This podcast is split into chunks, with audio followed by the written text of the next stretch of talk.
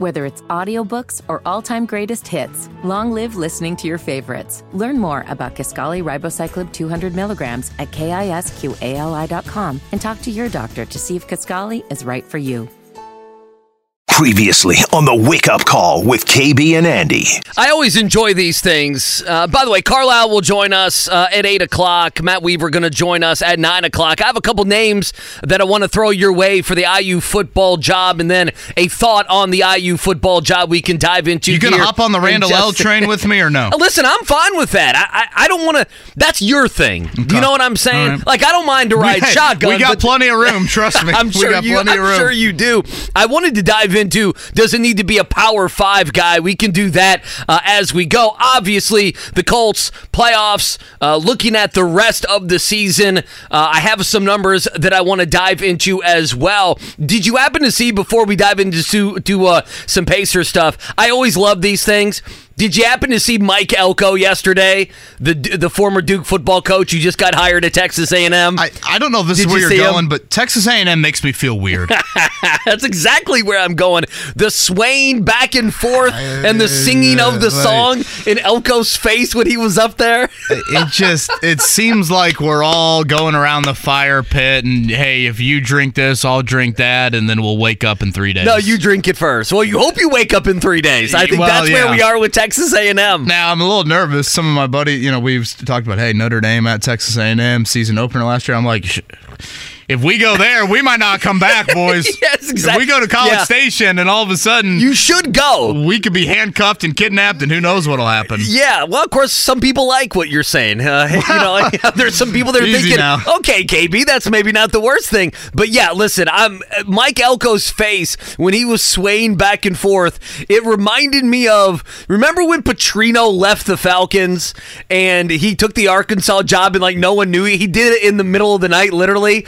Remember Petrino's uh, beautiful red face up there when he was calling the Hogs, Suey. Remember that? The SEC All I has some weird things, man. neck brace with Bobby P. Well, I mean that's that's the only thing you should, uh, the only thing you should be looking at. So anyway, I just saw the Mike Elko thing and figured if you haven't seen it, uh, it's pretty funny. I also want to get into speaking of football coaches, some Frank Reich, uh, just numbers that were floating around the internet yesterday uh, as he was fired there in Carolina. Of course, not good for him, but also might be good for him to get away from that ownership group uh, as well. he could write a book one day about working for Jim Irsay and David Tepper. God bless him. He has had uh, two of the more And- and- and- interesting owners in the last 18 months. if I may, just real quickly on Reich, because I feel like there is this. What got him fired here in Indy was his attachment, relationship. I, I don't know if, if obsession is the right word with Carson Wentz. And, and I'm like, if we're to go down that path, let's tell the full story and let's tell the real story. The reason why Carson Wentz was a member of the Colts was because, in the first place, Chris Ballard didn't want Matthew Stafford. And if you go back to that offseason, those were the two fishes. Sure. Out there in that 2021 year of, okay, uh, two guys for, I think, different reasons were going to move on from their previous stops in obviously Stafford with the Lions and Wentz with the Eagles. So with Ballard not wanting to make the Stafford move, not believing in Stafford, then you go down to plan B or number two on that list, and that's where Carson Wentz comes into play. So if we're going to tell the full story, let's make sure that we tell the full story accurately. But I mean, if you just look at Frank Reich quickly here, uh, poor, poor Frank. You know, it's been like like you know, it was Pete McCulley was the last one who got fired before him in nine games, and then the guys right behind Frank Reich, Lou Holtz, thirteen games. I didn't even know Lou Holtz was an Yeah, NFL thir- coach. 13 games, of course, with the Jets. Uh, Bobby Petrino, 13 games, and Urban Meyer, 13 games. Even Bobby and Herb got to game number 13 before they Well, got fired. And Urban got a lot more off the field too than, Yeah. than certainly. Well, I guess you know, at least in a public tried- manner. He There. at least he at least tried to. Uh-huh. I'm sure that was a story you and Jake covered, uh, like the journalist that you are. That I'm sure that's what you did last year. Uh, what bother? Let me ask you this. You said I don't. I don't think it was last week. I think it was a week before. You know, Thanksgiving and everything, the holidays.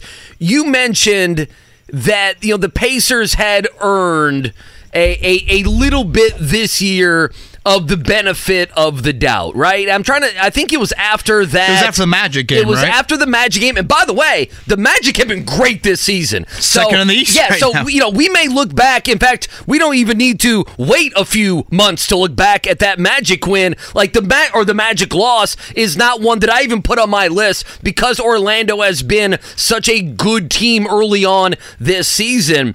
But KB, you mentioned that, and I, I, think, at least the way I view it, is a game like last night.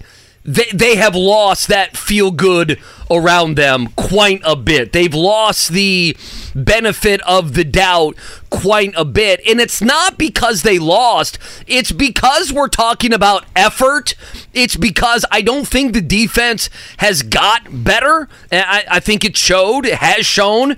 And, you know, when you're talking after the game about effort, when there are the turnovers, the sloppy play, you mentioned the entire first segment, the sloppy play. I don't know. To me, that's different than just going out and playing a game and losing one of 82 and you come up short. Maybe you have a game winning shot, whatever it was, and you lose the game and you move on. And not all losses are created equal. And we saw that last night. And I, you know, and I think I'm a huge proponent of this. In college, we obsess over the coaching. Uh, we give the coach all the credit. We fire the coach. And I listen. I know we just talked about Frank Reich, but to me, a game like last night. I know Carlisle is saying the right things, and I'm sure at 8 o'clock he will. Well, you know, we got to get the guys ready and everything else. I, I look at a game like last night, and I put it squarely on the players. That's a player game, uh, like to me, that.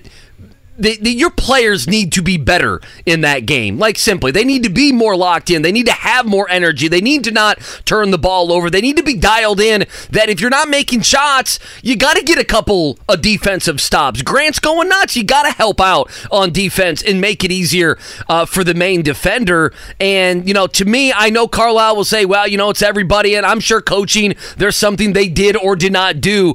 But I think they've lost a lot of the benefit of the doubt with some of these losses. I think it's going to hurt him here in a few months. And I think one of these last night really bothered me because I put this one on the players. I do. That I mean, these are pro guys. You got to win that game last night. Yeah, and now they haven't won two in a row in three weeks. So when you look at kind of separation that was on paper here in the month of November, you had you know all these home games. Again, I, I, you haven't had the big injury situation yet. You haven't had the West Coast road trip yet.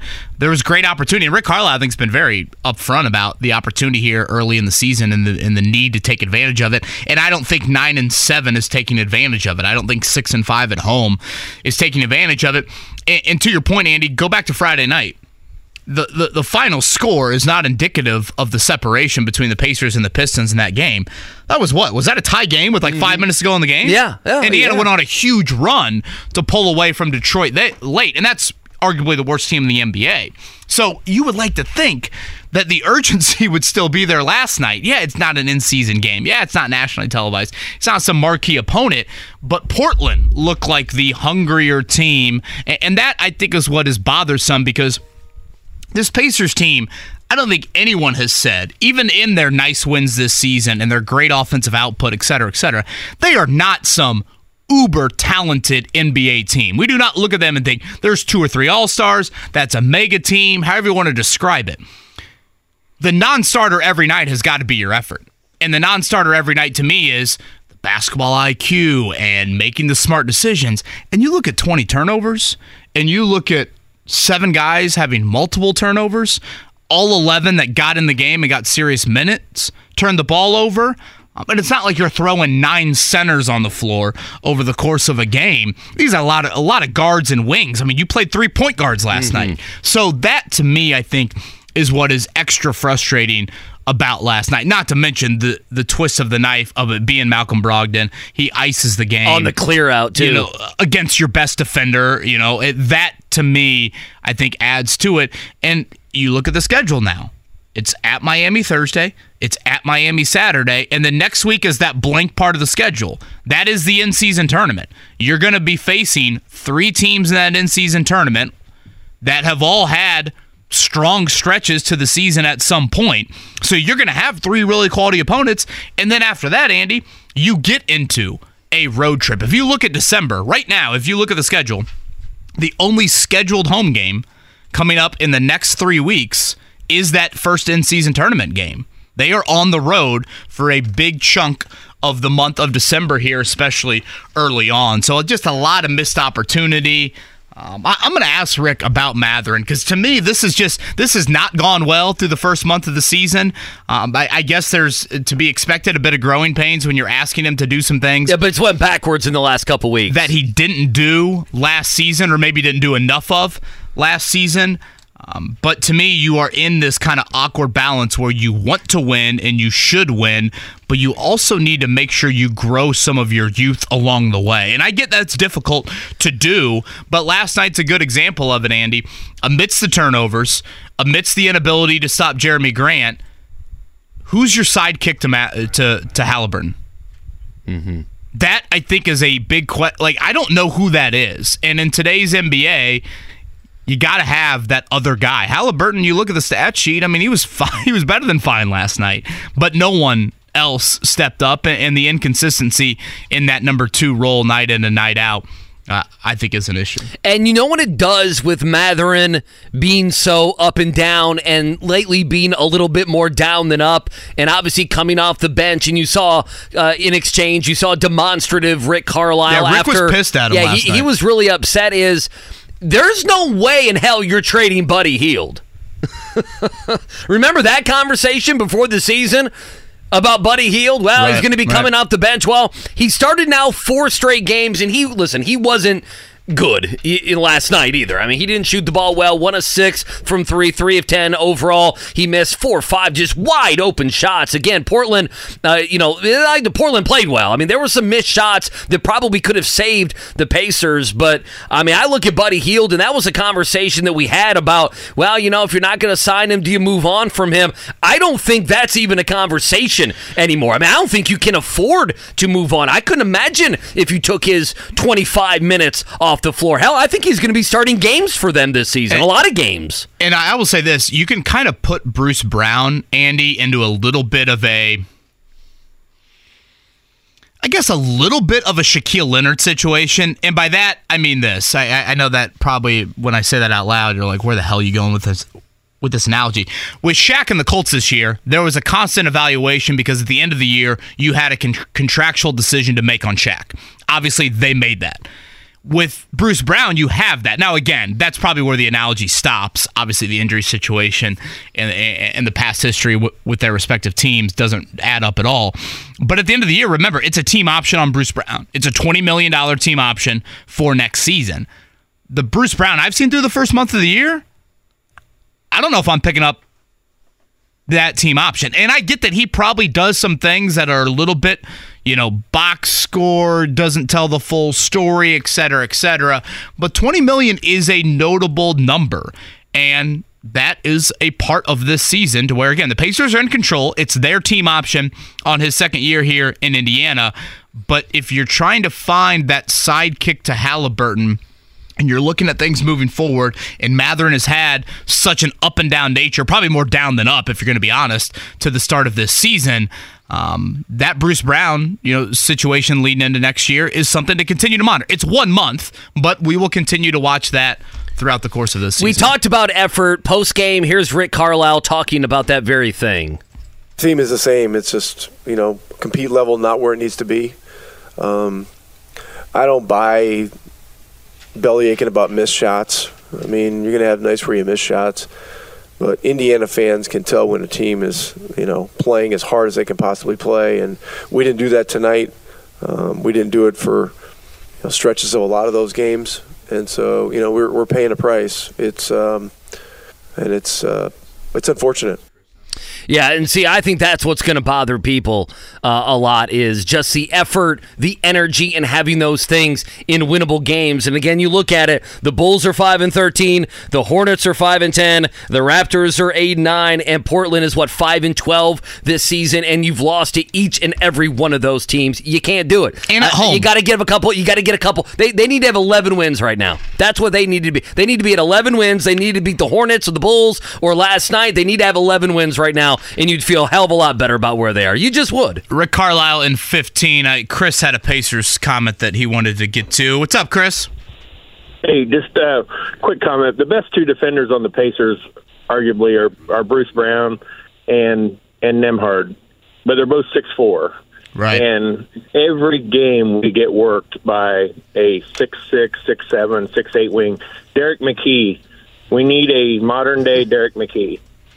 Yeah, I, just a dog. Yeah, I think it's a great point, Chris. Uh, I mean, hell, you even saw it on the final possession last night. I mean, Brogdon's ability to get in the lane and just have the same amount of height. Probably he's a little taller, honestly, than Bruce Brown. And it's not like we talk about Brogdon as some six eight freak athlete. Obviously, Jerami Grant had a huge night.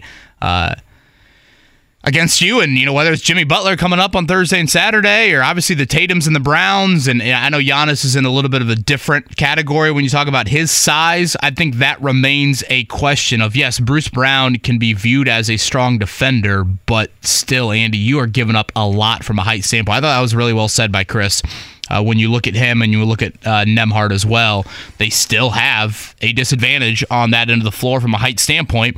And I, I, think that's part of your defensive issues. Do you think part of the issues as well is, you know, Brown came from a world champion team, right?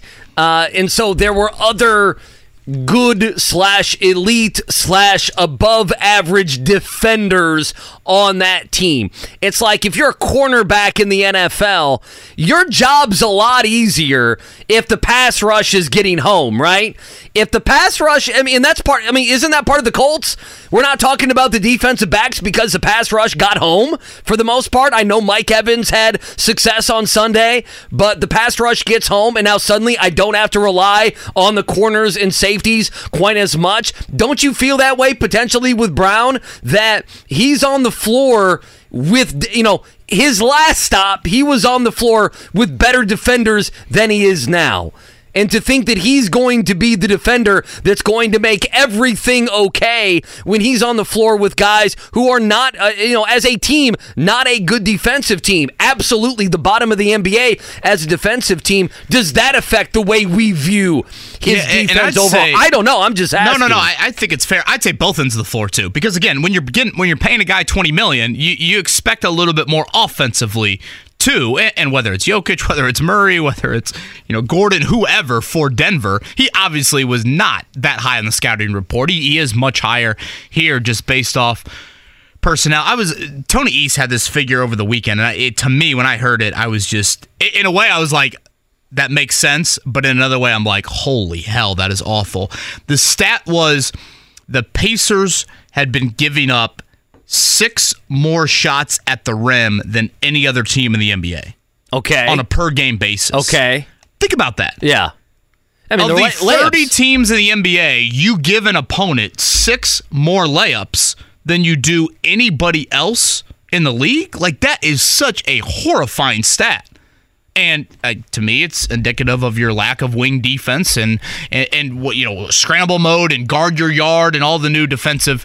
You know, say is this a defensive system that's going to take multiple months to you know feel the repercussions of it? Because again you don't need to be elite defensively. You don't even need to be good. If you just got to bad you can't be last. you're terrible right you can't be last. If you can just get to bad you can make do. But when you got games that are played 114 to 110 last night, that's not what you want. You, you want games in the 130s with where you're at with the Pacers right now and, and, and how they are built. Rick Carlisle in 10 minutes. Uh, I wanted to ask you this. Speaking of guarding your yard, Pacers defense, uh, listening to the Colts roundtable yesterday, KB, uh, just, you know, you know, raving, the guys raving about what Chris Ballard has done, defensive line. Some of these picks are starting to work out. So I want your thoughts on that. But, you know, we teased this team making the postseason. If I ask you right now, scale of 1 to 10 just around the room what is your what, what is your number on where you think the Colts can get to and what and what I mean I guess your what's your confidence meter on the Colts making the postseason right now just just just give me a number. Yeah. Because, I, I, mean, you could sell out and say five or six, right? Because sure. that's probably where I am. Yeah, I saw the analytics. I, I think one of them had him like 43% chance at making the postseason. I probably would put it a little higher than that and a lot of it, I think, again, has to do with the schedule. And I think some of the saving grace defensively, particularly the run defense right now, Andy, is this. I just feel like Grover Stewart's going to cure a lot of it. when he gets back. And it is one more game missed, but I do think that's going to be a huge benefit to you. Again, nothing I saw Sunday makes me think a Gardner Minshew in this passing offense will be able to do heavy lifting. But I think if you want to go to encouraging signs, non NFL related, because that Buffalo loss on Sunday night, that was huge for the Colts. Mm-hmm. But if you want to go non standings related, two things. The fact that you could get back to running it effectively despite the passing offense being what it was. Zach Moss over six a carry, Taylor over six a carry. And it's not like those two had a 55 yard right. run in there that can kind of skew some things. So I think that's encouraging. And then on the flip side of it, it it's just you are one game closer to Grover Stewart getting back because that and, you would hope you Juju wish you had him against Henry had his return. Yes, yeah. you, you you definitely wish that you had him this Sunday, but. I'd go there, um, but and we can get more into this as the week moves along, Andy. If you look at the standings of where the Colts are at, who they play the rest of the season. And this is a little NFL tiebreaker nerdy, but it's going to matter if the Colts are in the hunt down the stretch. Right now, the Colts are four and three against the AFC. The conference tiebreaker is the first tiebreaker used if you don't play that team this season. For example, right now, the Colts are 6 and 5 with the Broncos. The reason why the Colts are above the Broncos is because they have the better AFC record. And if you look at all the teams behind Indianapolis right now, whether that's Houston, whether that's Denver, whether it's Buffalo, whether it's the Bengals, they've got a better AFC record. So that's why this game on Sunday this means a little bit more. You know, Cincinnati in two weeks, Pittsburgh in three weeks, those games will mean even more because they're closer to you in the standings. But I think based off that tiebreaker, too, that'll be something to continue to monitor throughout the final month and a half of the season. A website that Mark Dykton and I go to quite a bit, or we used to, was Tankathon. I don't know if you've been there, but they rank basically using the combined winning percentages the rest of the way to rank the schedules. And like right now, the Bills have the 10th most difficult schedule left in the NFL. And that's why, of course, at Kansas City, home Cowboys, at Chargers, and I do the Patriots, but they end uh, in Miami, and that game's going to mean something for both teams, most likely. Buffalo getting in and also Miami seeding and everything else. To me, if I almost wanted to write Buffalo off because of where they are as a team and because of the schedule, I kind of did that. Then I looked at the other teams around them. You know, the Broncos, and one reason why people like them to be a playoff team is okay, yes, because of how they're playing, but also they have the 27th uh, ranked schedule. That means one of the easiest remaining schedules in the NFL. The Texans are 22 and the Browns are 23. So you may say, well, Andy, what, what does all of this mean? Here's what I think it means. I think if the Colts get to 10, they're in. That's what I think. Agreed. Uh, if they can go four and two the rest of the way, they will be a playoff team. I believe that. Why do I believe that? Well, they have the tiebreaker over the Texans and Broncos, like you just mentioned. They play the Texans again. It's in Indianapolis. It's right down the road here at Lucas Oil, so they get to control their own destiny on that. Uh, I've written off the Bills. That's just me for this exercise. And then you look at the Browns.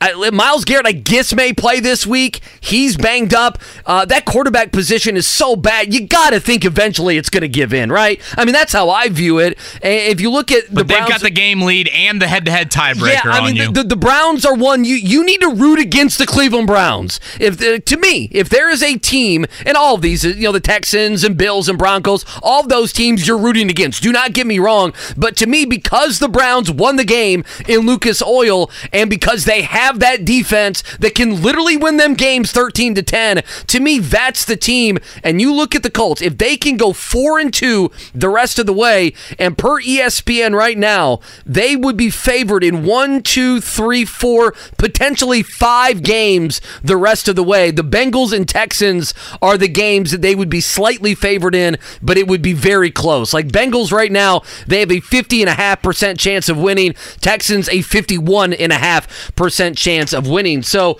I, you can't ask for anything else. Six games, go four and two, make the playoffs. I, I think it's that clear. I really do. Home to the Steelers in two weeks. Home to the Texans, the final game of the year if you win both those, you got to fall on your face not to get in the playoffs. So I mean, they, they will have opportunities, which has happened before inside of your building to beat teams right there with you in the standings. And if you take care of business, in particularly of those two games, I think you will make the postseason. We'll get more into what that looks like. Also, I think a lot of conversation.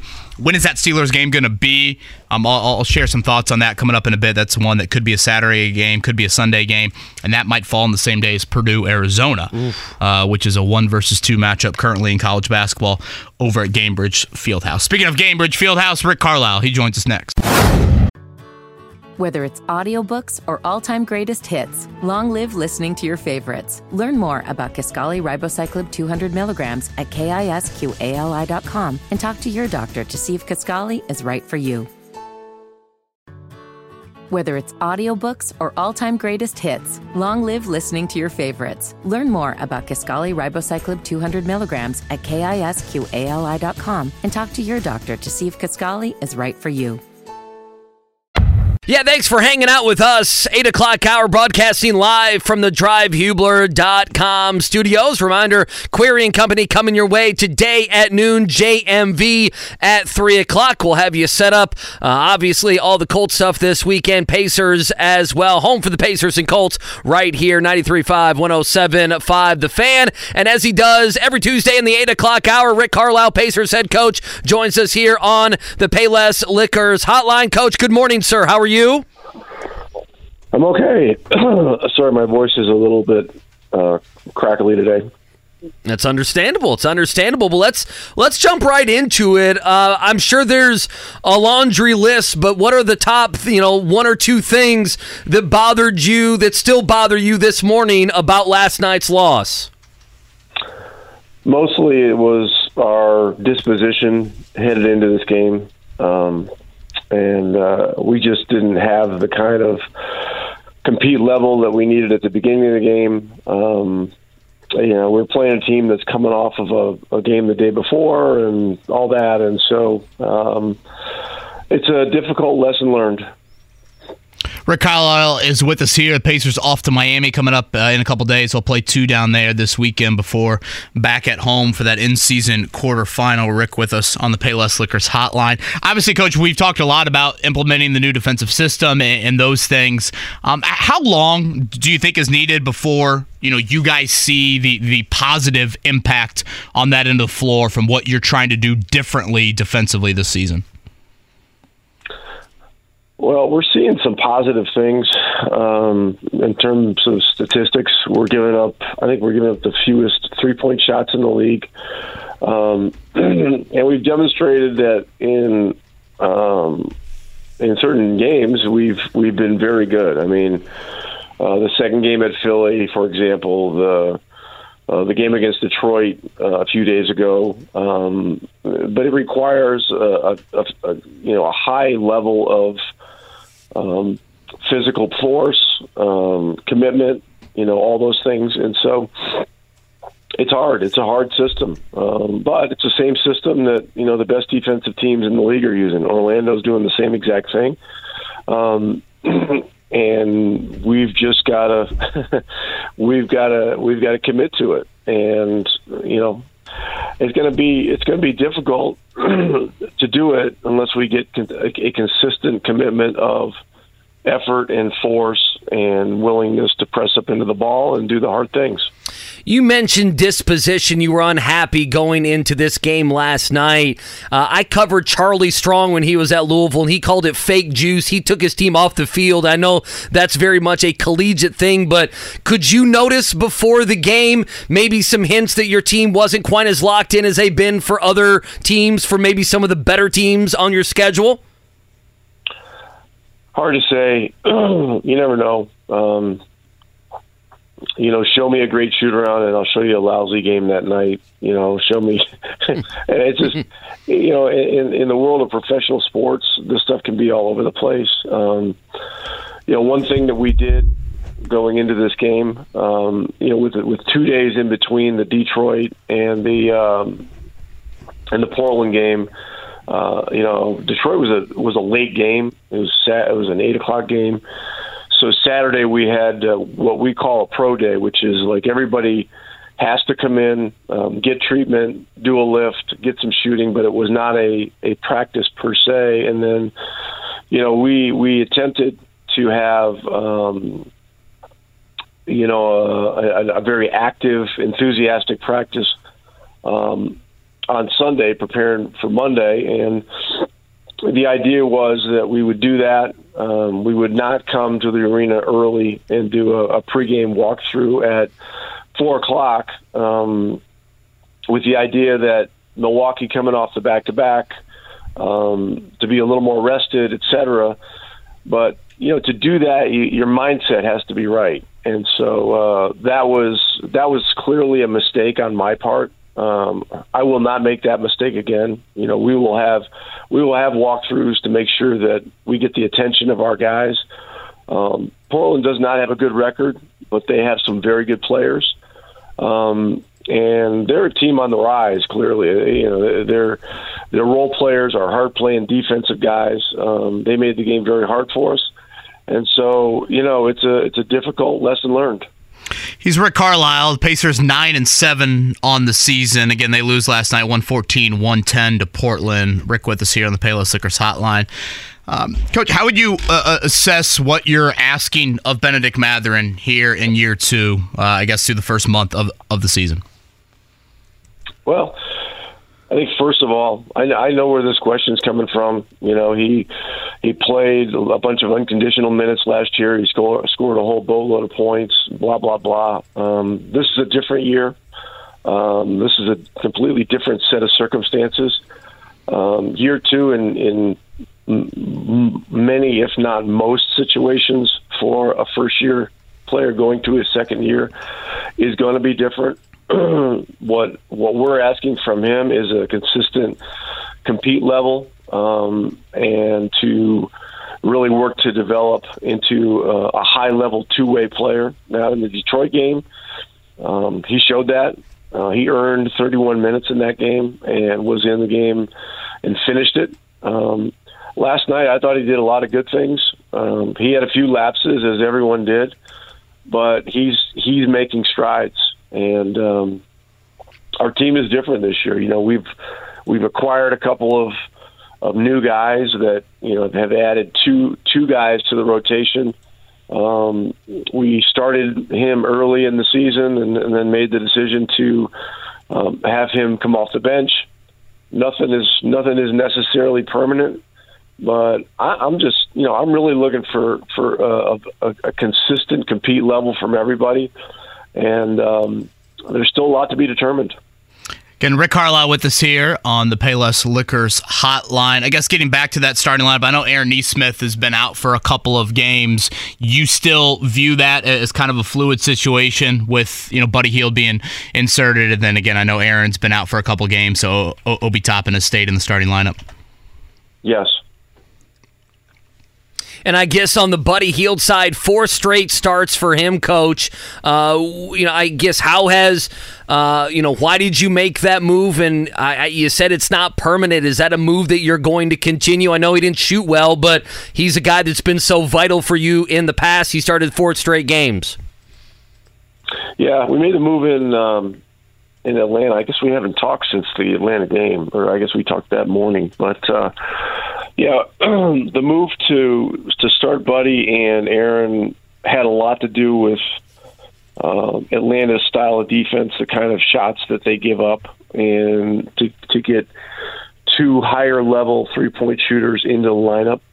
Um, you know, it worked out. Um, you know, both those guys played pretty well. Buddy obviously had a had a huge game with with 31 points, but it was just you know it, it just turned into a massive uh, shootout, and we were very fortunate uh, to win in the end. We finally got a couple of couple of stops in a row, um, but it was a game that was headed for 160 points, you know, for by both teams. So uh, coming out of that, you know, we we come home to to play Toronto, and uh, you know, second night of a back to back off of an emotional win.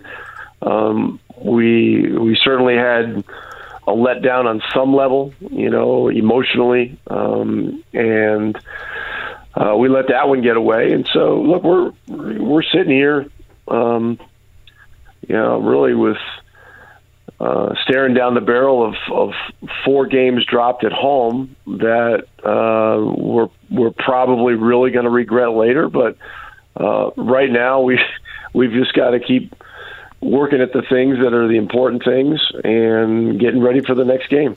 Rick Carlisle with us. I was going to ask you, like, are you a believer? Because Haliburton after the game was like, you know, listen, we have like four games here that we're not happy that we lost, but there's going to be chances throughout the season to get those four games back and maybe beat some good teams, uh, teams with better record than you, and maybe it, it it evens out. Do you see it that way, or when there is a, a lost opportunity, does that lost opportunity eat at you all season long?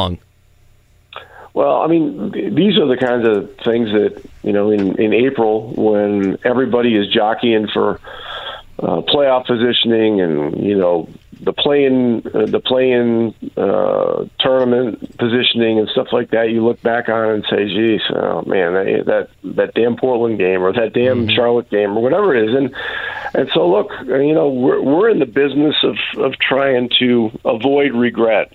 you know, that's that's a that's a pretty simple way of of putting it. Um, but it's the NBA. It's very competitive, and you know we're gonna you're gonna have nights like la- last night, um, and you've got to make the corrections uh, as best you can. We've got to find guys that that compete consistently at a high level.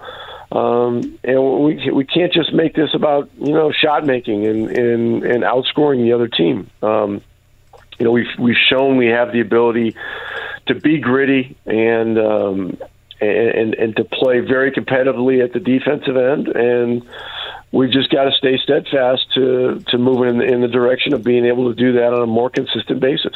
Again, the Pacers going to have two coming up this week in Miami before they return home for that in-season tournament quarterfinal game next week. Coach, you just said right there, compete consistently at a high level. How surprising um, is it to you that, that maybe that's not a non-starter for some of your guys?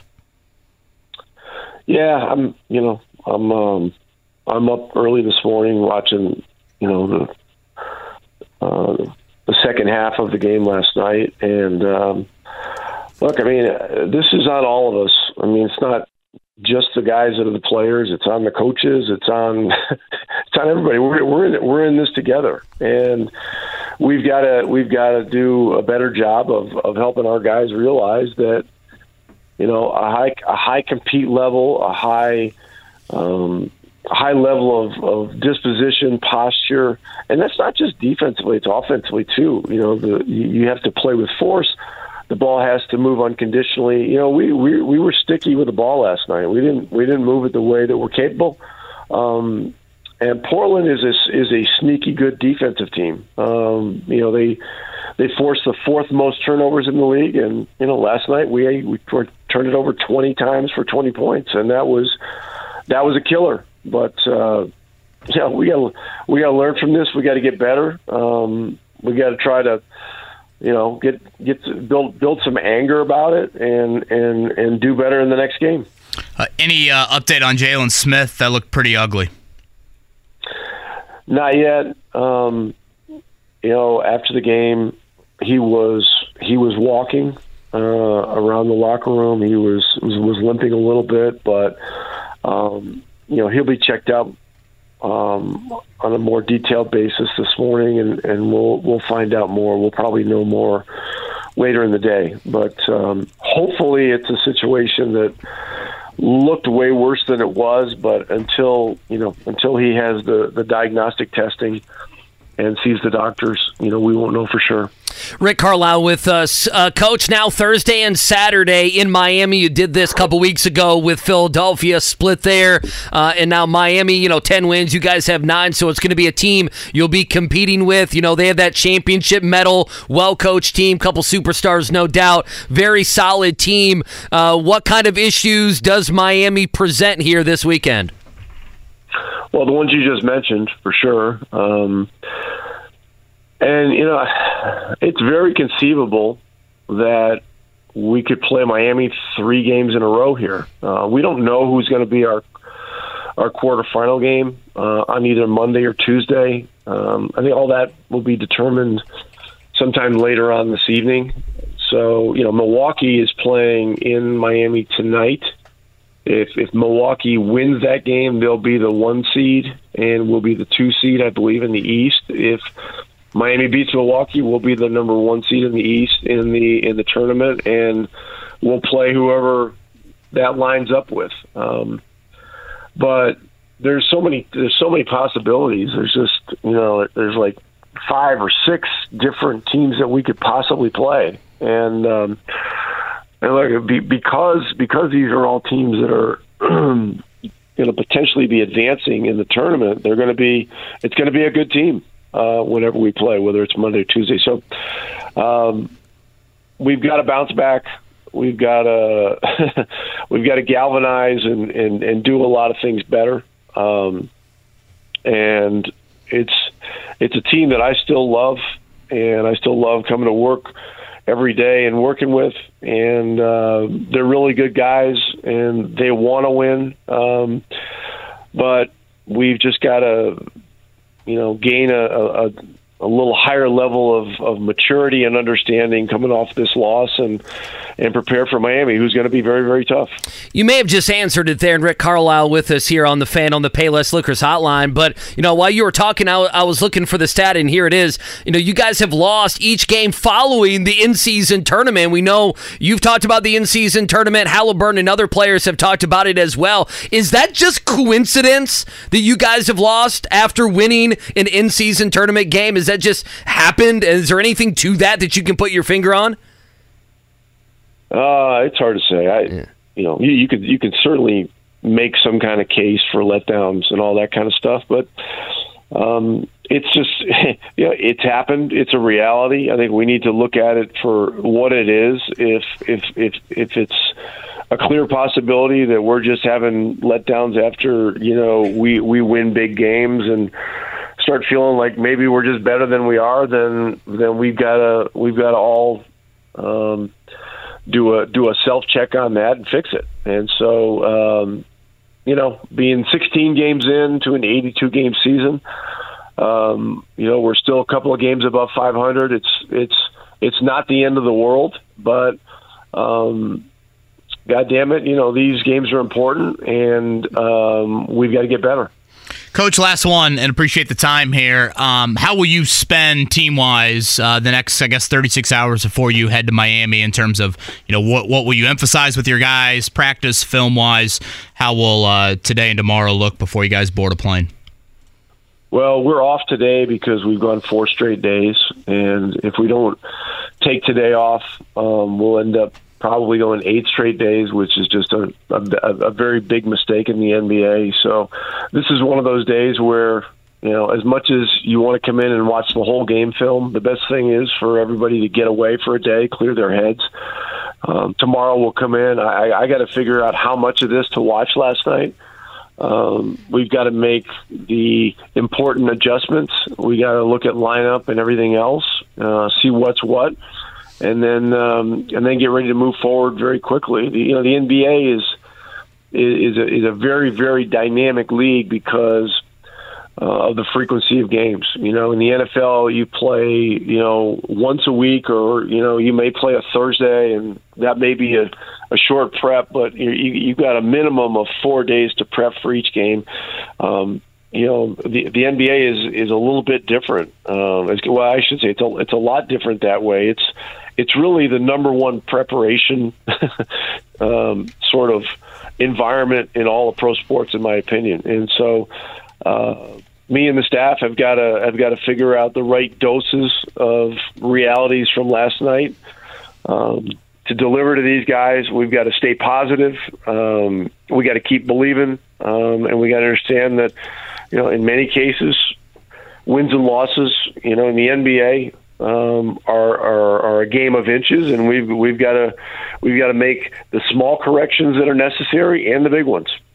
It's a nine and seven start to the season. A lot of games away from home in the next few weeks for Rick Carlisle and the Pacers.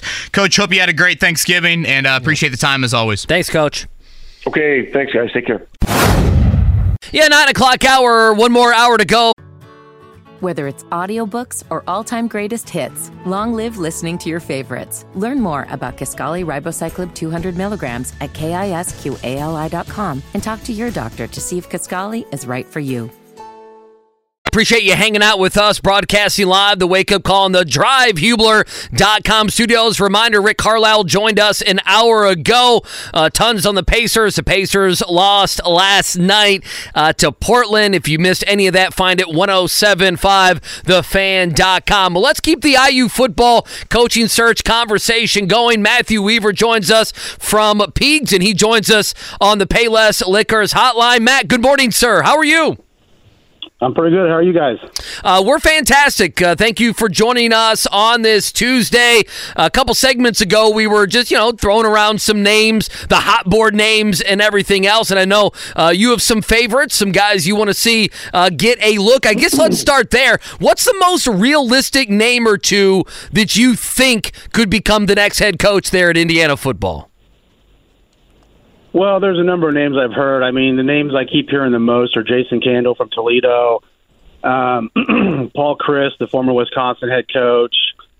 Um, those are the two you kind of hear the most. I've heard Sean Lewis um, from you know Colorado OC, who was at Kent State. Um, you know, I think Indiana's going to prioritize head coaching experience, but I do think they will look at a couple guys who have ties to the school or the program. Um, Justin Frye being one, and um, I wouldn't be surprised if like Mike Hart, the running back coach at, at Michigan, who was at Indiana prior to that, gets a look. Um, I, I think they will end up going with a head coach or a guy who's been a head coach. But uh, it does show that they're at least looking at guys who have a connection to the program who don't have that experience. Matt, always good to hear from you and appreciate the time. Again, Matt Weaver, Peegs.com with us here on the Payless Liquors hotline. You, you mentioned that head coach experience. If you're going to make a prerequisite list, where would kind of offensive background rank on that list? I, I mean, I, I think it would be high, especially, you know, typically, you know, in coaching searches, when you get rid of a guy, you kind of go the other direction when you make another hire. So maybe if you've got a defensive guy, you go offense and vice versa. Um, you know, I don't think they will eliminate guys who have a defensive background, but I think, you know, what they've done as a head coach, um, if they've been a head coach and they have a defensive background, what their offense has done will be important. Because obviously, I'm not saying the Indiana defense has played well the last few years because it hasn't, but the offense has really been the big bugaboo for this program um, for the last couple years. You know, really kind of since they lost Kalen DeBoer, um, it's really taken a nosedive. So I think that will be something that will be important to them. And I've heard creativity on offense is something that uh, could be a, it will be could be a significant factor in, in, who they look at. You know, something I tossed to Andy a little bit earlier, and I know this might sound dumb when you talk about a basketball school. Like, you know, uh, who cares who Duke hires after Mike Elko? Everyone cares who Duke hires after Coach K. So, like, uh, again, this might sound a bit dumb, but in my opinion, in today's landscape of college athletics, I would argue you know, Matt, this is the most important hire that Indiana University has had from an athletic standpoint, maybe ever. And, and you know, again, maybe that's a ludicrous statement, but uh, can you speak to, I guess, just athletic program wise, with how the Big Ten is, how college football is, the ever changing landscape of it? Seemingly, who knows what a super conference could look like here in a few years. Uh, what do you kind of make of a statement like that and and how important a hire like this is at a school that obviously is labeled a basketball school?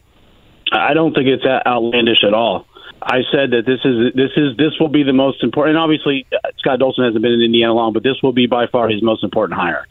Um, you you just mentioned all the thing, the reasons why. You, you could have super conferences this media money's coming in. Indiana needs to start being competitive and start winning more games. If, it, really over the next three to six years, especially. I mean, yes, long term, but if you don't start getting better in the next three to six years, you might be left out uh, without a chair when the music stops if they go to super conferences. I mean, I, I think that's a real possibility just because of the way things are going. If you go to like a top 40 teams, you have a couple super conferences, you know, there's going to be some fighting there for those last few spots in that super conference. So, uh, our conferences. So I think this is a very important hire. Um, you know, I know people think it's crazy Indiana could be left out of the Big Ten. I'm not, I, I just think the way things are going, if you're looking at the top 40 programs in college football right now, they're not one of them. And you've got to do something. Um, and I don't know if 40 is going to be the number, but you've got to do something to start being more competitive, to be more relevant nationally like you were in 19 and 20 and you've got to listen i'm not sitting here saying indiana's going to win 9 10 11 games. That's not really i don't think that's unless they just throw an obscene amount of money at the program but you should be able to get to a point where six to eight wins is something that you can do on a somewhat regular basis. Yeah, again, just be Maryland or be Rutgers in that in that division. Yeah, both those teams, uh, what seven and six wins respectively. Matt Weaver, Peegs.com, joining us here on the Fan on a Tuesday. Paul Chryst, you just mentioned his name. You, you've heard it. It's a name that is out there. We know uh, he's at Texas right now next to Sark. We also know what he did and did not do, of course, at Wisconsin. I, I don't know. How realistic is Paul Chryst? What kind of a hire would he be, do you think? I mean, uh, listen, Paul Chryst won a lot of games in Wisconsin and did and did a pretty good job for a number of years, but it's kind of a meh hire. I agree. I, mean, I agree. You, you know what I mean? And if you're looking for creativity on offense, I don't see how that's the guy.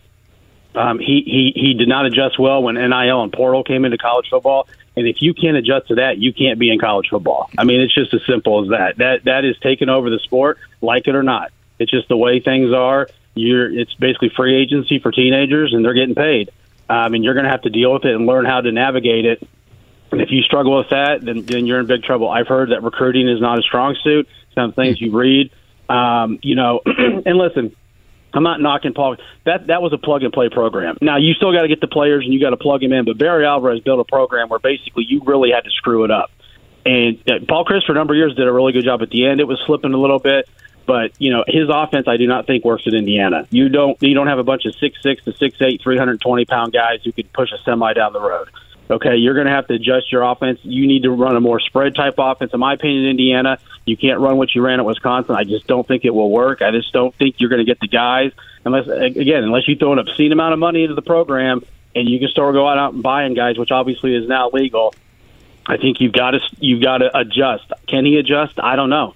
I mean, obviously, being in Texas, they run a totally different thing than what he ran. Maybe he's learned some stuff, but uh, to me, he's it's kind of a like I said, it's just kind of a so-so hire. Matt Weaver with us. Uh, NIL, you just mentioned, you know, uh, Paul Chryst, uh, you know, you know, embracing NIL, and when Tom Allen was fired, he, he had made comments, obviously, before the last at least year or so about Indiana adapting to a new landscape. And you know, I followed the Kentucky football team for a number of years, Matt, and that's a conversation they had two years ago. It's also one reason why Mark Stoops wanted to go to Texas A&M is because obviously they have fully embraced, you know, paying players and going out and getting kids that way. How far behind do you think Indiana football is right now as it pertains to name, image, and likeness? Um, I think they've made progress, but they still they still have work to do. Um, you know, I don't know the exact number. I've heard figures of between three and four million for football. That's not bad, but it's not. I mean, listen. you know, I remember Ryan Day was it last year, the year before, said he would need what, like twelve or thirteen million to put together a national championship type roster. I don't think you're going to get to that. I think you got to get maybe to at least fifty to sixty percent of that if you want to be competitive. I mean, to me, for Indiana, like I said before, you got to keep up with your peers. Their peers are Iowa, to an extent, Illinois, Purdue, Minnesota, Maryland, Rutgers. Those are the teams that they need to kind of stay at the same level as. You're not going to get to the Michigan, Ohio State, Penn State level, and I, and I don't think people expect that. I mean, if you do, you're got unrealistic expectations. But you need to get this NIL going better than what it is, and that's why getting the right coach, a guy that people can get excited about, and even if maybe they don't know him, because I mean, let's be honest, there's IU fan base is not a huge fan base. They may not know a lot of these guys, but if you get them in front of boosters and he's got that personality and get them excited, and they're going to start writing checks that's a good thing. So that's why to me this hire is so much so important, not just from the on field part, but everything that goes into it. Because anymore in coaching in college, the stuff on field is I mean, it's important, but there's so much more before that. That, and I think that's where Tom Allen really struggled. Um, and it filtered down and, and obviously impacted the on-field results. Again, Matt Weaver is with us here, Peegs.com. You can follow Matt on Twitter. That is at MB underscore Weaver over there. If you don't mind, Matt, maybe just update us kind of the last 24, 36 hours on the transfer portal for Indiana. Uh, welcome to college football. I mean, Notre Dame has had notable people enter the transfer portal in the last 36 hours. Uh, but could you kind of update some of the names in the portal and, and if you think there is any urgency that adds to the length of time with this search based off that? Yeah, I think they're around a dozen. Actually, one of the other guys on our site's kind of keeping track of that. But I mean, some of the notable names: Donaven McCulley, a local kid who had a really good season this year at receiver. Brendan Sorsby, the quarterback, who took over about midway and, and played well down the stretch. To me, the biggest loss so far, and this is nothing. I mean, Don McCulley is a terrific player. Brendan Sorsby is is a good quarterback and has a chance to be a good quarterback. Skill players have not always been a big problem for Indiana to find. It's the offensive lineman. Um, mm-hmm. Carter Smith, their starting left tackle, redshirt freshman, started I think every game at left tackle this year, and and and really looks like he's got a chance to be a really good player. I mean, I know the staff thought he was an NFL type guy if he continued on the, the track he was on. Those are the guys that's going to be hard for Indiana to replace. Um, I'm not saying you're going to go find a Don McCulley or you know a really good quarterback, but I think you have a much better chance of finding that guy than a starting left tackle or a starting defensive lineman. They've lost some D linemen, so you know those are the guys that to me, you know, and, and hopefully you get a chance. I know in Carter Smith's uh, tweet about you know going to the portal, he said to keep my options open. I don't blame these guys. They don't know who their coach is. They don't know if the next coach is going to want them. They don't know if he's going to, they're going to fit in his system. So I would, if it was my son, I'd say, hey, go in the portal, see what's out there, but give Indiana a chance and talk to him. Hopefully they do that, and the new coach, you know, can get can can if he wants them, can convince them that they're Indiana's still the right place that's why you got to make the right hire, but there's got to be a sense of urgency. I think you got to try to have this done by the end of the week so that going into the weekend, this guy can start talking to not only Indiana players, but when the portal opens, I think it's on the 4th, next week you can be you know ready to go and going after guys that you know you've heard or you know or that you see going to the portal to, to fill the holes that are obviously exist on this roster. Matt, that was going to be my follow up. So you think end of the week, uh, you know whether that be Friday or even into the weekend, Indiana football will have their next head coach.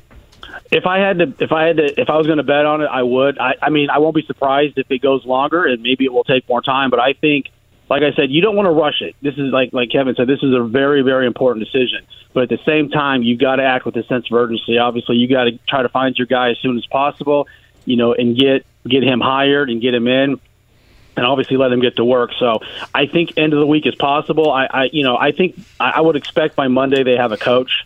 Um, you know what day that falls on, we'll see. But I, I wouldn't be surprised if it's by the end of the week or you know this weekend.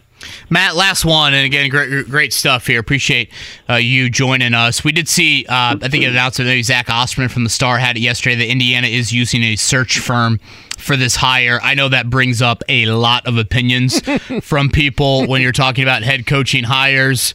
Uh, any thoughts on Indiana Scott Dolson Company using a search firm?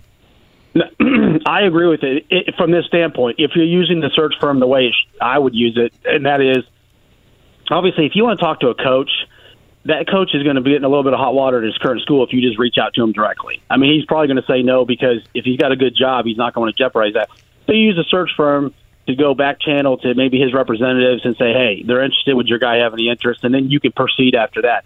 So I agree that if you're using it to help you find candidates, then what's the point of having an athletic director? Totally agree.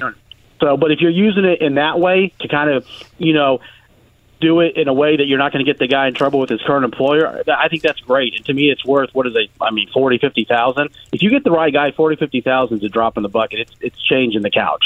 So I think it's it's good if you use it that way. If you're using it to try to help you find guys, then I'm not sure why you, you're the athletic director at that school. Again, MattWeaverPeegs.com. It is a busy, busy time over there on Peegs, and Matt's got your coverage for you here as the head coaching search plays out. First, I guess, outside of the building, head coaching search in more than a decade for Indiana. Matt, terrific, man. I appreciate you uh, joining us here, and we'll definitely have to have you on after a hire's made. Okay, appreciate it, guys. Have a great day. Whether it's audiobooks or all-time greatest hits, long live listening to your favorites. Learn more about Kisqali Ribociclib 200 milligrams at kisqali.com and talk to your doctor to see if Kisqali is right for you.